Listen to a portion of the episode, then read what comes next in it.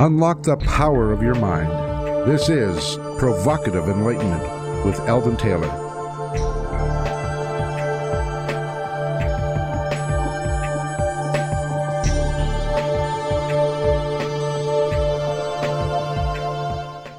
Welcome and thank you for joining us today. The next hour is devoted to learning something more, not just about the world of shoes and ships and sealing wax, but about how, what, and why we believe as we do. A time for the open minded, willing to challenge some of those old ideas behind what we think we know, who we are, and who we might just become.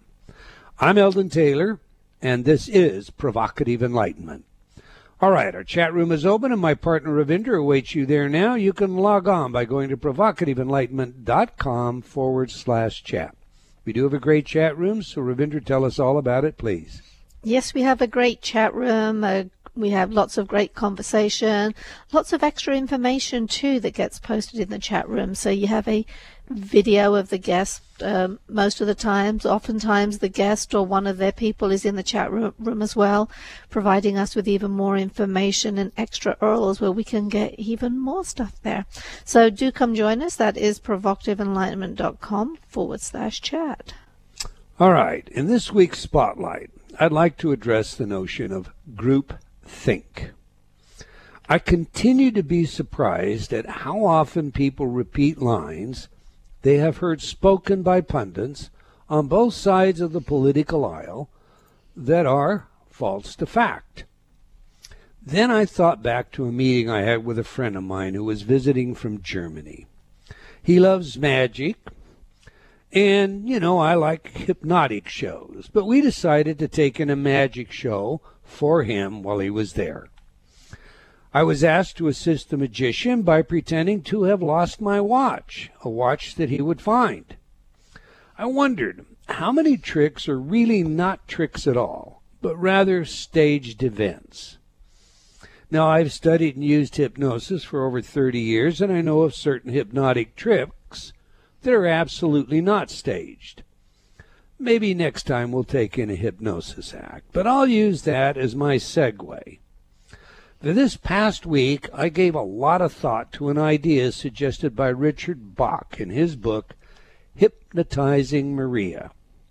Imagine that a stage hypnotist has hypnotized you.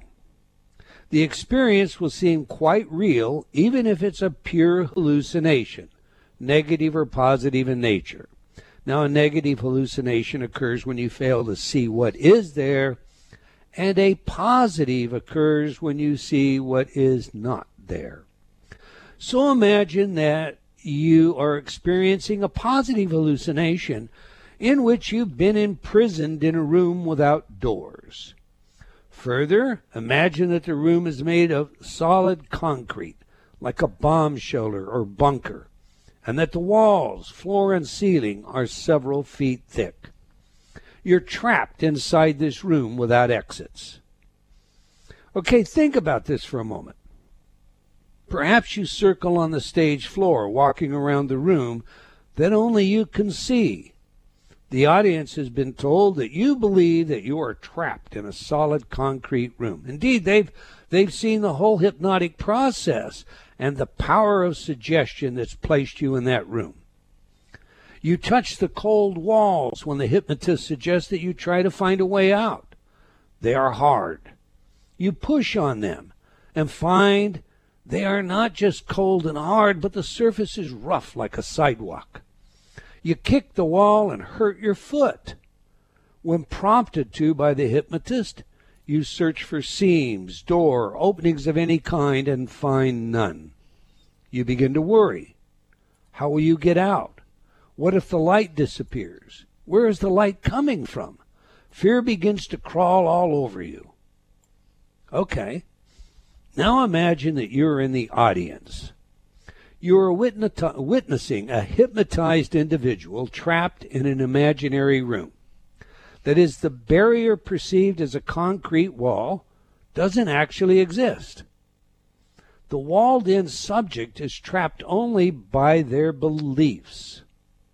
From your perspective in the audience, it seems almost ridiculous that this self imposed belief, this hallucination, this state of mind in hypnosis could possibly be real. You laugh at the antics of the hypnotized as they become frantic to escape. Their antics grow ever more panic. You laugh louder and harder. Okay. Now imagine that you are living in a world full of your own self imposed limitations, definitions, preconceived notions, emotional biases, and so forth. And you're doing so right now. How many of these self imposed walls have you been hypnotized to believe are real? Isn't that what accepting a suggestion is? A mild state of hypnosis? How many suggestions have you accepted by the world around you, your peers, the media, etc., that have become your walls, your barriers, your false to fact beliefs? We live in a world where it seems that most seek to entrap us in this or that argument as though they are our only choices, and they are not. Perhaps we need to dehypnotize ourselves. Questioning everything we believe is one way to begin. I wrote both Choices and Illusions and Gotcha to expose the extent of this programming and our true choices. I hope you will seek to separate the false from the real. Those are my thoughts. What are yours, Ravinder? Oh, I think there's lots of food for thought there. You know, I I try to put into practice all the things that you teach, and this is one um, example exactly because you know you and I have discussed this before, and I think if you begin with the assumption that you have been hypnotized and therefore you turn around and question all of your thinking. It's in that process that you have the best possible chance of discovering who you really are and expressing your own individuality. It's how you get out of the herd mentality that is there because we are surrounded by suggestions. They just come in from every single direction, whether it's from our parents when we're younger, you know, our siblings, the peers. Um, this kind of stuff goes on non-stop. And before we realize it we have put up those invisible boundaries in our own minds and boxed ourselves in. But we are doing the boxing in just because we're not questioning and thinking about it again so when you start to question and then you find holes in the information, then that becomes evidence that you need to dig around some more. But it's a fascinating process. It's definitely worthwhile doing. You know, the fact is we are all subject to this and we all have the ability to escape from it. You just have to believe that you can change and then you can. We have mirror neurons. We're great copycats and mimickers. And unfortunately, what that suggests and what the data shows is we spend far less time examining ourselves than we do spending uh, in the world of shoes and ships and sealing wax chasing something else. Okay, every week I read some of your letters as our way of involving you while paying respect to the very important role you play in making this show successful. Last week our show featured Julie Daniluk, and we discussed her new book, The Hot Detox. Ravinder and I have already made some adjustments to what we do by way of our eating. Annie wrote, Thanks for the great show with Julie. She's absolutely a wealth of information. I'm buying the book today. Robert wrote, Great show with Julie Daniluk. Thanks for the variety of super guests. Elizabeth wrote, I just ordered the hot detox. Thanks for your show. Moving on, Tom wrote, Eldon, I pass along your mindful, dialectical, thought provoking insights to my friends and public post. I'm so grateful for your stretching the bell curve that social exclusion narrows. Well, thank you, Tom. Now, I like that one, huh, Raph? I do indeed. Now, the actress, Wanda Morgenstern. I like her. She's a great actress. Mm-hmm. Sent us this note. I've been using the Remembering Lines, especially for actors, InnerTalk CD, for a couple of weeks now, and I love it. I was on set last week for a scene, and it was so easy and natural. The words just flowed. Thank you. Jason wrote, You sent her the, a copy of that for review, didn't you? I did indeed. Yeah. Jason wrote, I recently ordered several of the Ozo CDs and have used them daily since I received them. I'm truly impressed and have already noticed a change in my attitude and mental state.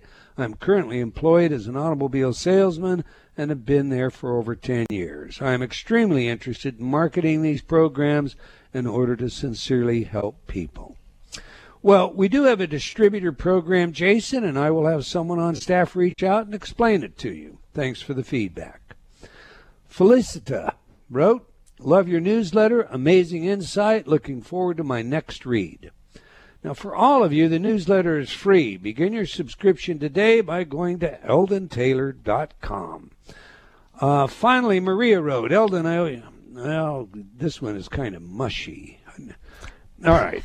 Anyway, she, Eldon, I owe you so much. Your books, your CDs, your inspiration. You have helped me to get to this age intact and flourishing. I hope you feel my gratitude. It is like a borealis. Wow. Thank you, Maria, and I am deeply honored by your words indeed. Uh, keep on flourishing. All right, that's all the time we're going to take for letters today, but I do invite you to opine by emailing me at eldon at eldontaylor.com or by joining me on Facebook. We sincerely appreciate your comments and feedback, including any negative remarks that you might have. We usually get a negative remark. I don't think we've had one since we've been on KKNW. I, I don't know if that addresses the audience or maybe we perfected our own bell curve. I'm not sure. All right, now to this week's show Developing Intuition and Empathy by Making Marks with our guest Elaine Clayton. Now, Elaine has been with us before, but for those of you unfamiliar with her, let me tell you a little about our guest. Elaine Clayton is an internationally known author and artist.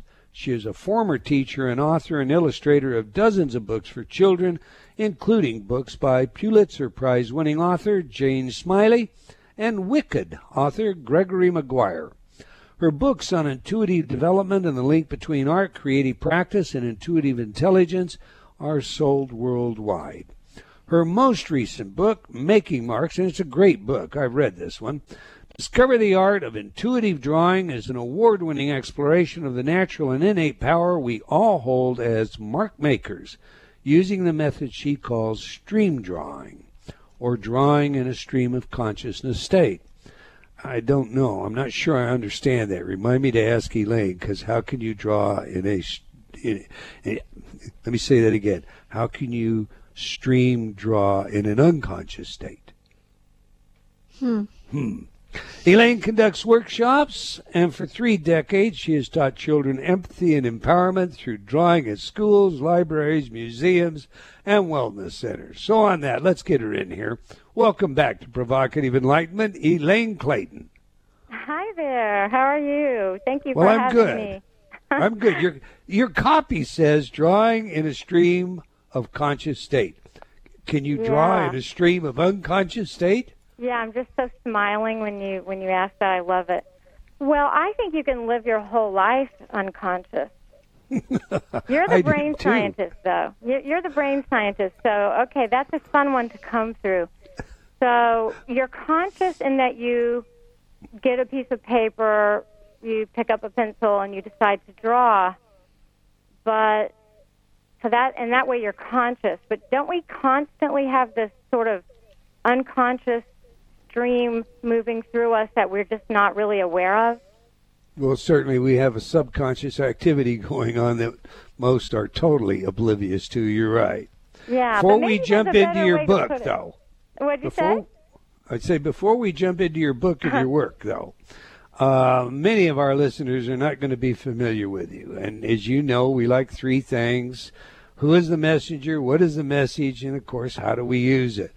So to that end, share a little about yourself with our audience, including you know what interested you in art uh, as an expression of the unconscious. Well, um, I, you know, I, I was always drawing people I, I, from a very, very early age. Um, you know, I, I had gone to Catholic school briefly, and my mother was really amused because I, when I drew the portrait of the nun, I would draw the naked bodies, and I put garters on and hose and underwear and bra, and then the, you know, habit over all that. So I was just fascinated by people that they all look different and families and how different families, you know, um, lived slightly differently, even though they might be neighbors, and um, different configurations of sons and daughters. One might have only boys, and the other has a little boy and a girl, and all those things. So I think I started to draw. Um, really, always I was drawing people, and I started to draw out of a fascination with people from really, really early on, and I never stopped. So here I am. So did you? I mean, you know, I mean, did you ever submit some of these drawings of the nuns to like Frederick's magazine? You know, the Frederick's catalog that goes around.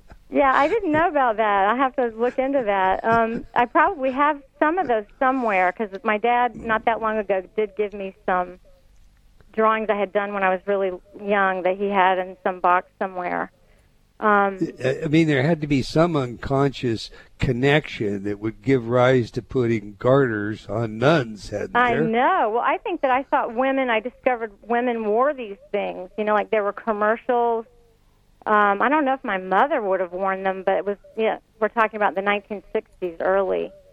So, Maybe it was um, the old westerns that they aired in those days. They'd show a saloon, and the gal always had a garter on and a hose Exactly. or Yeah, they something. did. Totally right. And I'm pretty sure there were there were um what did they call the you know um what do they call those things like today we have Spanx you know women wear those things to pull themselves in a little so Oh, what girdles? was it that they girdle yeah see i forgot i even forgot the word it's such an old word nobody says that anymore so Do they that might be the first make time in 10 years someone said girdle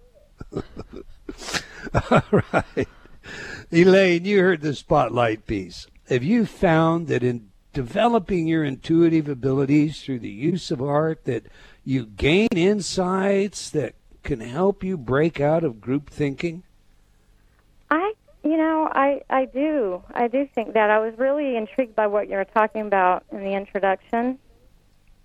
Because, and then we, in the chat room, we started, um, CB, you know, had a little comment about, so if we're in society, we kind of get hypnotized, right? You know, and it feels like there, there's almost no escaping being somewhat conditioned in order to be able to, you know, exist with anybody else, right?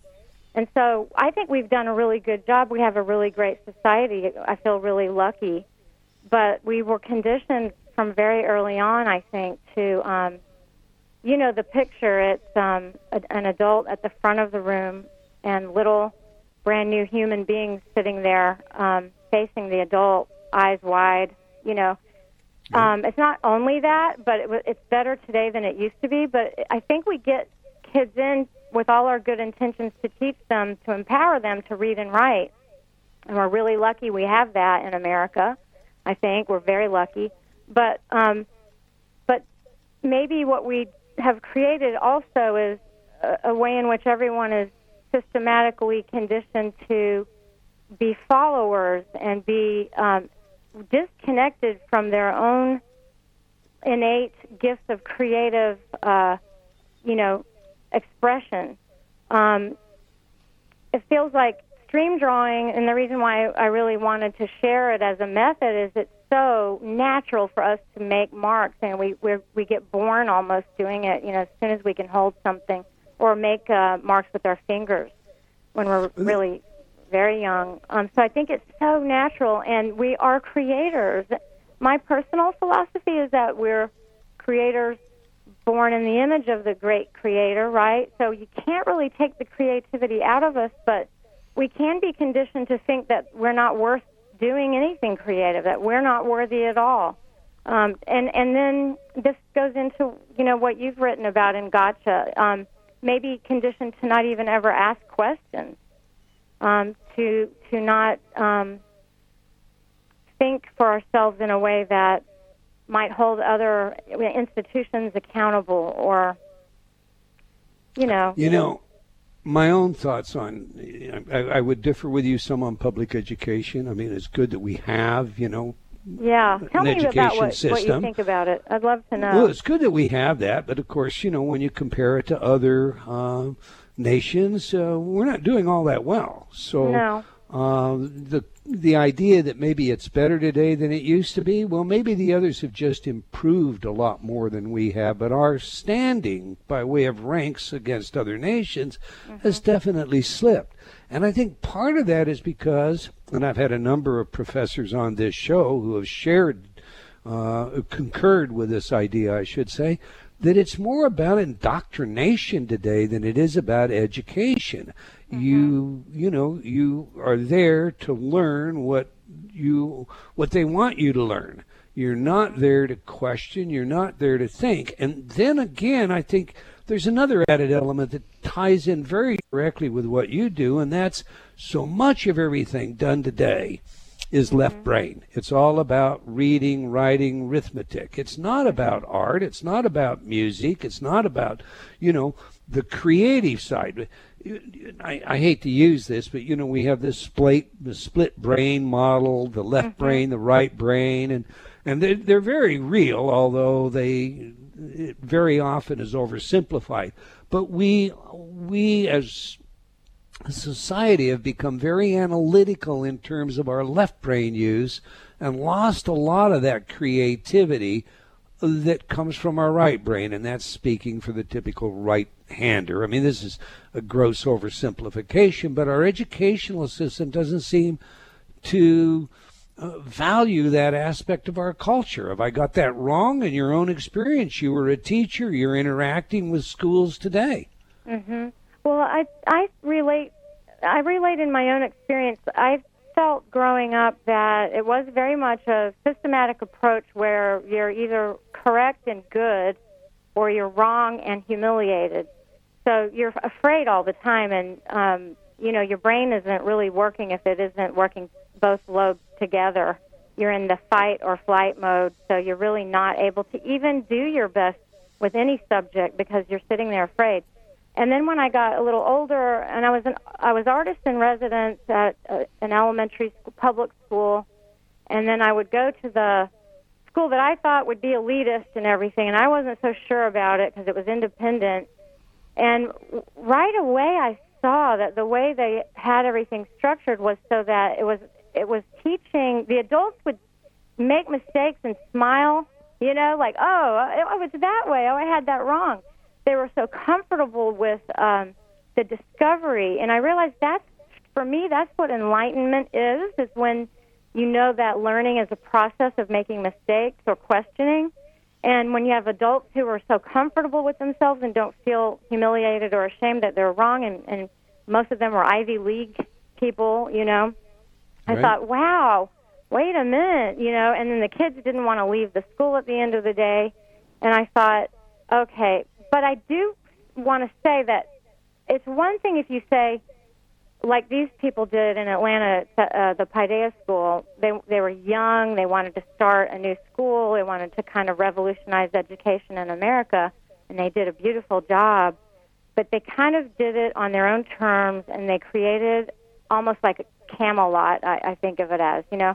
But let's say I'm a teacher at a public school and I don't have control over all the conditions. There's no budget, and I've got 36 kids, and I want to individualize, but the each child has so many different needs, you know, that right. um, I can't do it, or I don't know how, or I wasn't trained to know how, or you know, school is is not um, a place where anyone who who has kids wants to even send their kids because they didn't like school. So their kids have a fear already.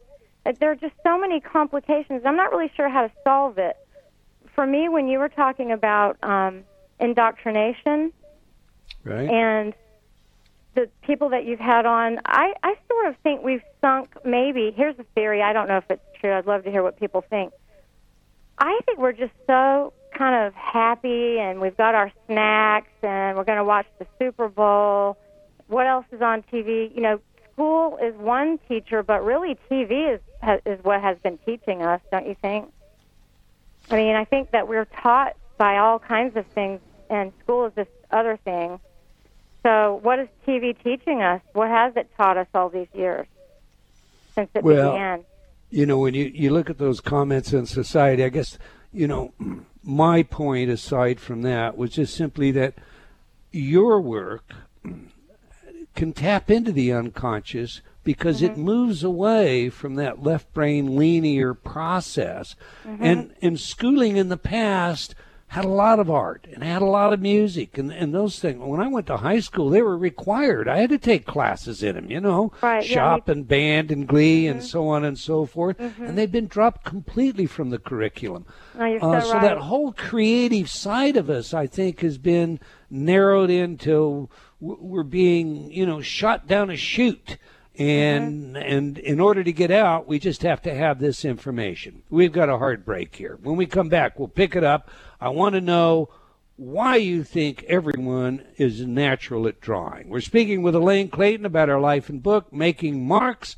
You can learn more about our guest by visiting our website at elaineclayton.com we have a video of elaine in the chat room for you discussing stream drawing. So get on over there, provocativeenlightenment.com forward slash chat. We'll be right back. You're listening to Provocative Enlightenment with Eldon Taylor. Change has never been easier. Whether you wish to lose weight, stop smoking, build better relationships, become creative, enjoy ultra prosperity, or simply relax and promote self healing. InnerTalk has been repeatedly demonstrated effective in the most rigorous of scientific studies. Our customers love InnerTalk. Sean wrote, I have struggled with bulimia for over 30 years and have never been able to lose weight without restoring to it until I used InnerTalk.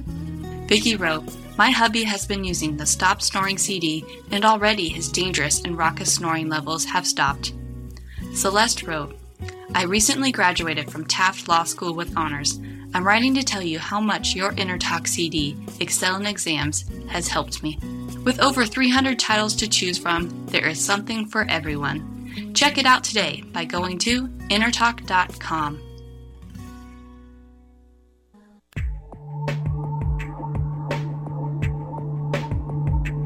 Unlock the power of your mind. This is Provocative Enlightenment with Eldon Taylor.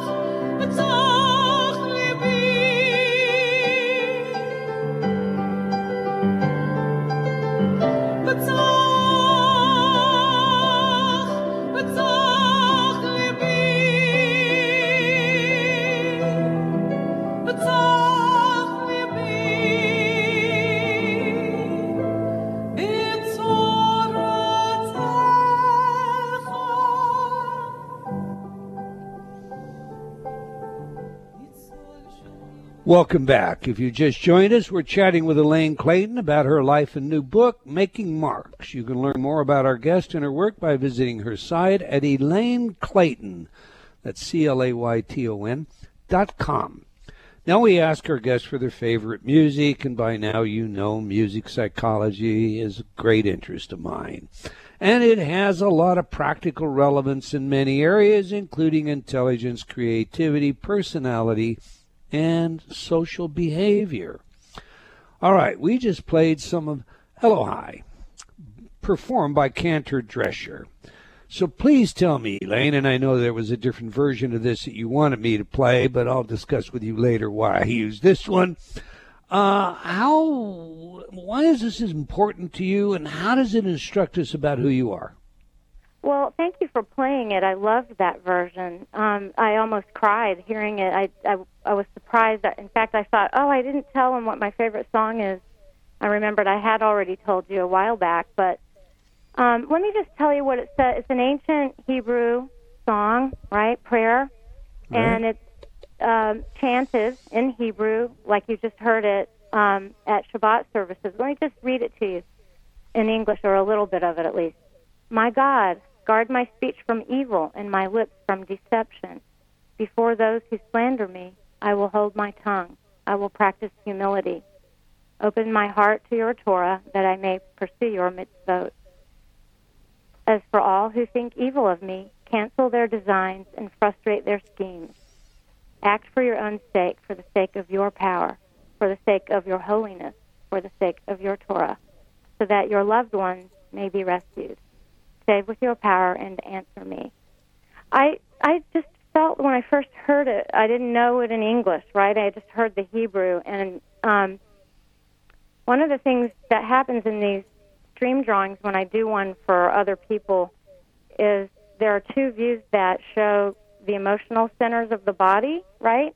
And what happens to me when I hear chanting like that, I can feel the emotional energy move up through my throat and make my heart billow, you know, 10 times its size. So I think that I'm, I'm interested in what you think about music psychology and how it might help us transform. But the way in which it means something to me is that I feel it very personally and I want my emotional centers of the body to be something I'm aware of. And so these dream drawings help me help others and help me help myself um, be aware of where I hold emotion.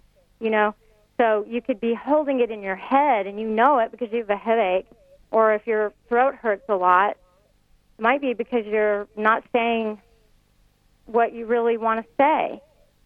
It might be that you're saying things in a caustic way and haven't realized it. Um, you know, we all know what it's like to have your heart hurt, you know, when it just literally hurts right there in your heart. Um, or your stomach when you go someplace and you don't really like being there. But your brain hasn't figured it out yet, but your stomach has told you you don't want to be there, right? So Well, you- I think this, yeah, this this Candace Pert has pretty well shown us that we, you know, our stomach is a part of our brain. But go on, yeah. hmm It isn't what we thought, and so I think the holistic or you know Ayurvedic or alternative, all these different ways of perceiving the way the body is talking to us, trying to align us with what's good for us, um, head to toe. So um, I I listen to ancient chants, you know, and I learn them so that I can be moved like that. Um, and some of that came to me years ago um, in dreams. I would have what I call instructional dreams. I have have them uh, still, but they come only very, you know, infrequently, and they they really hit me hard.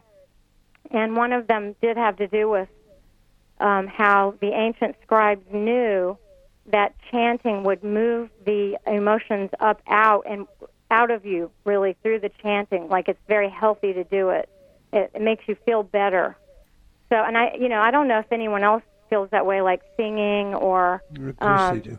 Yeah right we do don't His, we and drawing history is people, rich with, uh, you know, uh, a well, uh, for that matter, ceremonial music. Mm-hmm. Um, we know uh, gives rise to feelings that sometime are national in nature, like national pride, uh, Mm-hmm. and and often religious. But throughout history, particularly spiritual religious ceremonies have been accompanied by uh, chants, um, sometimes simple mantras, but sometimes Mm-hmm. very exquisite, you know, lengthy chants, uh, drumming. Uh, and we're just now understanding, beginning to understand why music is so powerful. But then, you know, that's another subject. I'm going to have to ask you this, though. This is a Jewish um, chant, piece of music, however you want to see that. You are a Jewish lady.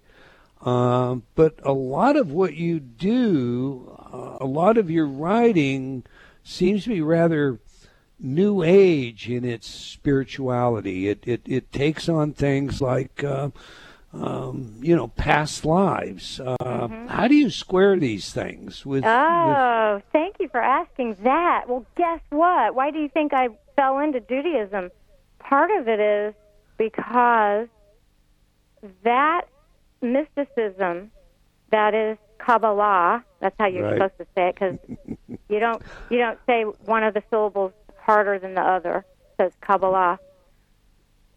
It, this this fascination and total totally falling in love with it happened when I started to study uh, the Gnostic Gospels, trying to learn more about Jesus, who was Jesus, you know, all the historical stuff that that I could get my hands on back when a long time ago now, and I realized that a lot of what Jesus would say was uh, in alignment with a lot of what is Kabbalah. So I started to, to well, I have to find out this, you know, more about this. So, and I'm not an expert on it. I I have a Kabbalist. I'm learning now again after many years of kind of just flopping around and not really, you know, raising kids and not really being a student of it officially.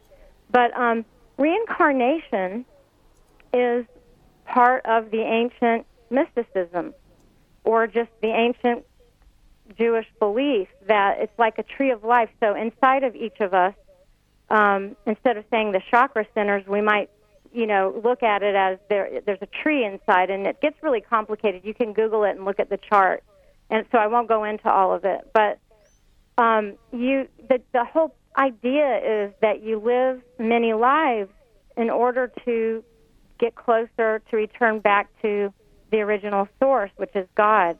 So it's like we're God created us, and it's kind of the image is a, a vase or a vessel, I guess I should say, that shattered into a million pieces because it just kept expanding. And we're we are each of us a piece of that creation. So we each have that that spark or that um, source of, of life in us.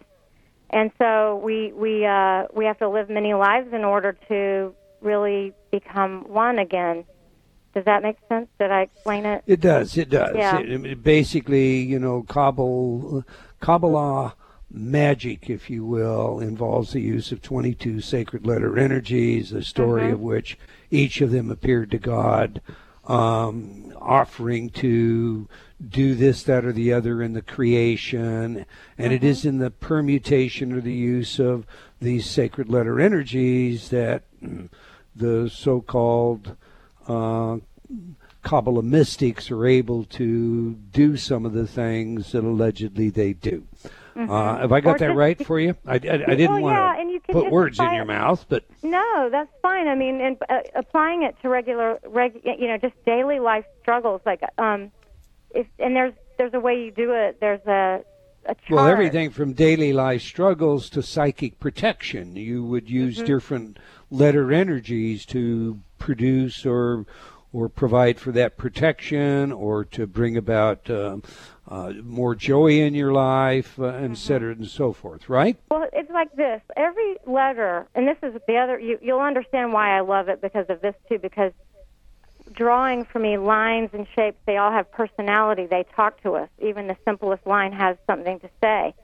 So each each Hebrew letter has its own personality and it has its own spiritual meaning. And there are 72 names of God, where three letters each are joined, and you you cannot utter them because you, they're too holy. Right. But you can scan them from right to left in the proper order and feel aligned, and it's really fun. It's it's really actually beautiful. So, like one of them is eliminating negative thoughts. Another is healing. Another is dream state. There's even DNA of the soul. There's all the stuff that we would say this is new age, but it's not. It's ancient. It's actually ancient. I love it. I love it. I do too. I'm having so much fun with it. I really am. I'm so alive with it. Okay, now back to the question I promised that I would ask you. after the break. Why do you think that everyone is natural at drawing? Uh, Well, yeah, I have to straighten this out with you because last time we we've talked about it. So you you kind of said, and and you know, it's good to talk about because you said, hey, you know, it's easy for you to say because you have a BFA and an MFA and all that. Well, but I think that we're looking at drawing. There's so many ways to look at drawing. I think drawing doesn't have to be I'm good at it. It just has to be a way of expressing creative life force energy in an immediate, natural, innate to us way. And how do we know that? We know it because we got born doing it. Basically, we can't wait to make a mark. A kid who did your kids draw on the walls at least once? Ravinder Yeah. and Eldon. yeah, and I and I doodle all the time. Yeah, and I. Well, I say don't doodle so much doodling. anymore because I actually have done some of the stream drawing since we talked about this when you know Oh. last, and Yeah. and and I'm having some fun with that. You know, Really? Oh, I Uh, love to hear more about that. Because I think what people say is I'll say, hey, you know, do you draw? Oh, I, I like to, but I'm no good at it. So they've cut themselves off from the thing that they like. I'm still like. good at it. Well, but nah, I don't know about that. You know, you don't have to. It doesn't have to be conditional. It's just a thing to do to align yourself with your higher self. So when, but we get, you know, we weren't encouraged to do anything like that in school. You know, it became, and maybe it's partly when you hit the age of reason, you start wanting to draw things to make it look exactly like the thing, and you start reasoning in a way that's using that other side of the brain, not just the creative, flourishing kind of, you know, magical sense that you have when you're five or six or younger. But I think that if we, but we need to be in touch with that because we are creators. It's our it's our true essence. It's who we really really are. So you can write at the top of a pa- piece of paper any problem, any concern, and just take a few deep breaths. You can have a, a snack. You know, get really comfortable and using your non-dominant hand with your eyes closed, do a drawing all over the paper, and then open your eyes and look and then play with that the way the lines and the and the shapes speak to you personally and a whole lot of things can happen in that that you wouldn't have expected you know um, Right. looking at something in a whole fresh way but it's also just for the pure enjoyment. You could also just color it. After you do a stream drawing start coloring it because it feels good. There doesn't have to be any right or wrong or good or bad about it. Just it feels good and we need to feel that kind of good. It's not ego good. It's intuitive spiritual uh, you know being just being with ourselves with our higher self Can, let me let me ask you this. This is a bit of a selfish question, but I think it's relevant, and, and, and perhaps my experience is something that you've seen many many times. When I started to do this, you know, I pre-thought, what is it I want to draw, and then I no, no wait a minute, I'm not supposed to pre-think this, you know. So so mm-hmm. sitting down to draw a horse or sitting down, so so then I had this. Well, what am I supposed to do if I don't know what I'm going to do?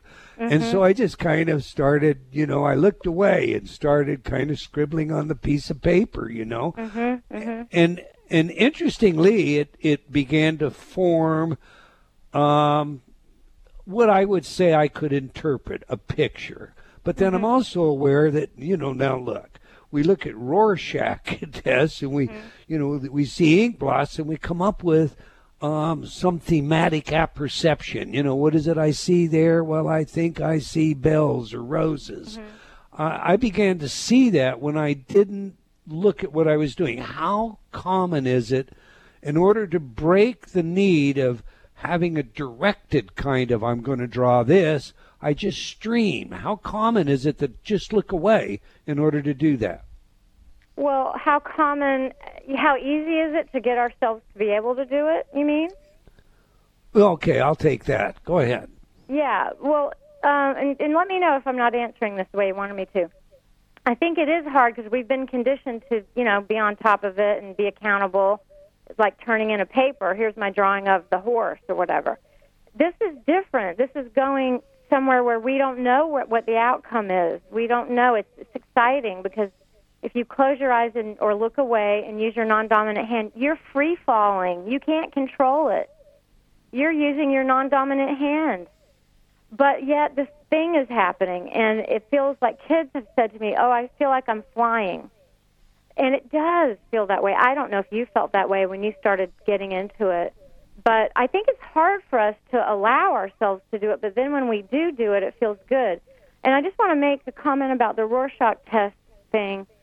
So in this case with this method, what we would never do is uh, Eldon would never say, "Hey Elaine, I have drawn this. What do you see in it?" And then I would go, "Hmm, Eldon, I see a phallic symbol there. You know, I know what's on your mind or whatever. Like people like to do that to each other, right? Right. That's not what this is. What I would say if I were to do that, if someone came up and said that to you, it tells you more about them because they're interpreting it, right? This Right. this exercise is about you, the drawer, drawing within on the paper, but from within. And whatever you see in it is what matters. You might invite someone, "Hey, do you do you see that the, there's an alligator right there? Do you see that? Yeah, I do see that. That that's okay." But no one is supposed to analyze anyone else's stream drawing because if we did do that, we'd ruin it, and no one would feel like drawing, and that's where we already are. So Right. there's no there's no growth in that. The whole point is for us to have that quiet conversation with ourselves to know what things mean to us. Because But now, I have to ask this, Elaine, because you uh, know, I know that you do stream drawings. I have one you've done for Mm-hmm. me, hanging in my office, right, and and and you you do this for other people. yeah, Uh, you connect, or I don't know how you want to phrase it, with this other person, and then you do these stream drawings. So, and and then when you've done the stream drawing, you talk them through with the person that you did them with, in a mm-hmm. sense, interpreting what's going on. So, isn't that the opposite of what you just said? no, because I d- did the drawing, and I simply shared with you what I see in the drawing. So, so let me put it this way: if if you or I share what things mean to us personally, we actually give each other a gift. So let's say I'm going to do a reading for someone because they've contacted me and they have some stuff they're trying to work through, and I care about it and I want to give them time and energy and I want to go inward with them. So I say, okay, don't tell me anything. And then I will do a meditation, and in the meditation, I'll be doing this drawing, and we'll use it as a tool during the reading, and we'll see what, if anything, in it means anything to you. And so that's all it is. It's no different from sharing a dream, you know, and you sharing your dream with me may give me a big gift because your insight might help me in my life in ways you don't even know that we couldn't have seen. So, So, so could two people, a husband and wife for that matter, could they mm-hmm. share in the same way? sure, let's say, let's, can I say Ravinder and Eldon? Can I just do that sure, as an example? sure, okay. sure. So what if what if Ravinder says, "Hey Eldon, I'm kind of pondering something, but I don't want to say what it is. I just want you to meditate on it and do a stream drawing, and then tell me what you see." And then you go off and you you go, "Okay, sure," you know, and you do the meditation and you draw and you see all these things and you write notes. And it's not only just seeing things. You might get a weird feeling when you look at something, or a feeling that reminds you of a thing that happened to you when you were young. It may not even be rational or logical but you have to just trust it. You write it down, and then you meet back with Ravinder and you say, "Well, let's sit down and talk. Here's what I saw." And then usually, and I've been doing this for a long time, every time some a lot of things in here it can be ridiculously uncanny almost. That's so much fun. That's why I keep doing them. It isn't hard for us to actually love and care for each other. The information we need isn't really that hard to get or to to uh, you know to seek and find is not really as hard as we thought it is. You know, so I I think if you did that, I would love it if you guys tried it and let me know how it goes. Because I think we'll do that.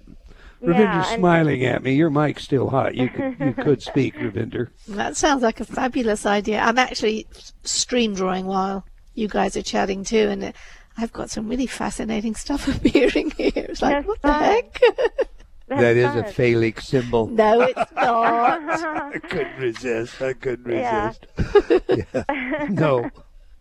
Elaine, yes. I want everybody to know how they can reach you, how they can learn more about you, how they can, for that matter, uh, get your book, or maybe, Well- you know, arrange uh, a, a stream drawing with you. So take a few minutes and share that with us, please. Okay, I'd be so honored. Yeah. Um, you can reach me through my website, which is elaineclayton.com, and uh, you can send me a message that way. You can call the studio. The phone number should be on that site. Um, I don't know if you want me to say it on the radio, but I will. Yeah, say it. Say it. Okay, it's two zero. Make sure everybody gets it down. Okay, get your pencil ready. 203 557 3937. And I'm on Facebook. I have um, an intuitive stream drawing page, but I'm also just Elaine Clayton. And I think there are a few. I even am friends with someone else named Elaine Clayton, but hopefully you'll find me. And uh, I would love to connect there too. Um, I do a little bit of Twitter and Instagram, but not as much. I hate to admit. I just feel like I'm actually drawing more than doing some of the online stuff. Uh, do I sound like I just crawled out of a cave a little bit? Um, but no, I, I would love to um, to have people reach me mainly through the website and calling and through Facebook. I think is the best way. And Elaine has a wonderful newsletter or blog, I'm not sure what you call it. And the name of the book again, Making Marks Discover the Art of Intuitive Drawing. It's a lot of fun and it's, you know, it's a great exercise. Thank you for your work, Elaine, and for your willingness to share it with us. Thank We've so come to the end of another episode of Provocative Enlightenment. I want to thank all of you for joining us today. I hope you enjoyed our show and will join us again next week, same time and same place. And do tell your friends. Let's have them join us as well. Okay, until next time, wherever you are in the world, remember believing in yourself always matters.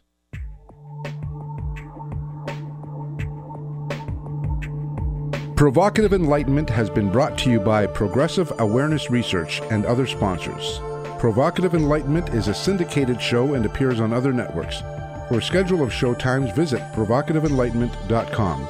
If you're interested in becoming a sponsor, write to Eldon at eldontaylor.com.